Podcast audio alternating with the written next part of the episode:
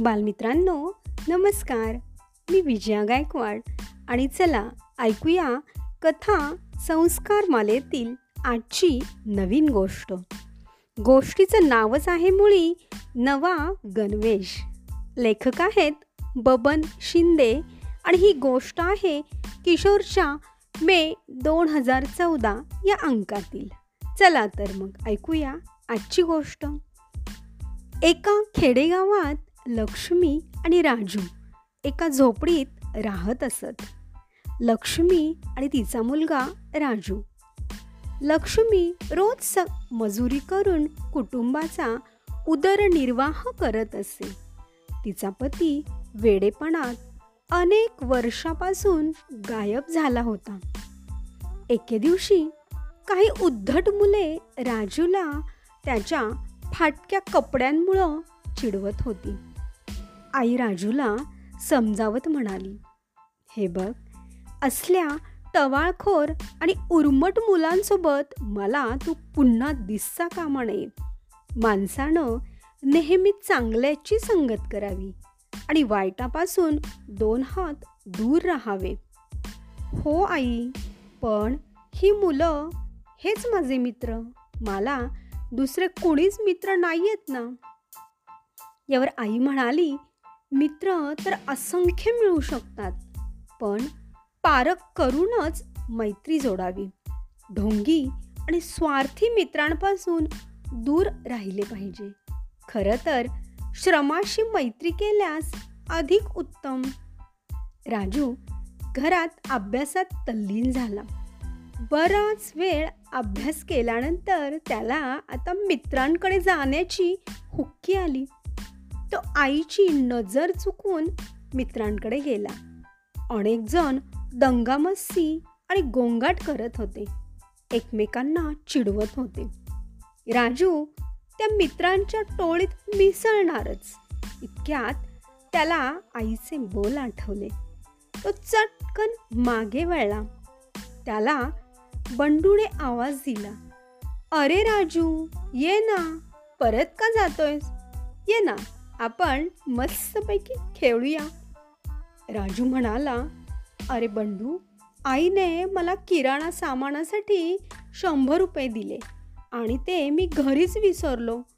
ते घेऊन लगेच आलोच हां? राजू पुटपुटला सुटलो बाबा एकदाचा त्यांच्या तावडीतून नाहीतर फुकट वेळ गमवावा लागला असता. आईचे ऐकले पाहिजे. मोठी माणसे आपल्याच फायद्यासाठी सांगत असतात. त्या दिवसापासून त्याने दृढ निश्चय केला. कुसंगती टाळायची. वेळेचा चांगला उपयोग करायचा. पण यासाठी काय करावे? या विचारात तो गढून गेला. मग त्याला एक कल्पना सुचली. तो स्वतःशीच म्हणाला आपल्या झोपडीमागे बरीच मोकळी जागा आहे. आपण तिचा सदुपयोग करूया. मग त्याने ती जागा खोदली भुसभुशीत केली. गाई गुरांचे शेण त्यामध्ये मिसळले.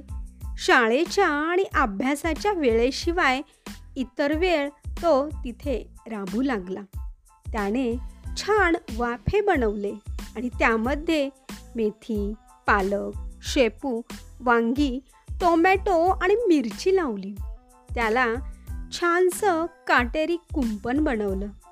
गावातून वाहणारं सांडपाणी त्यानं त्या वाफ्याकडे वळवलं.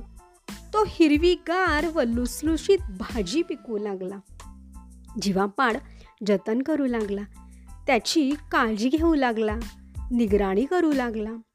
तो रविवारी भल्या पहाटे उठला. टोपलीत भाजीपाला घेतला आणि गावात फिरून तो भाजी विकू लागला. भाजी घ्या भाजी. ताजी ताजी हिरवी हिरवी कोवळी कोवळी भाजी. असे म्हणत तो गावात फेरफटका मारू लागला. सगळ्यांनाच त्याचे खूप कौतुक वाटू लागले आणि बघता बघता त्याचा भाजीपाला संपून जाई.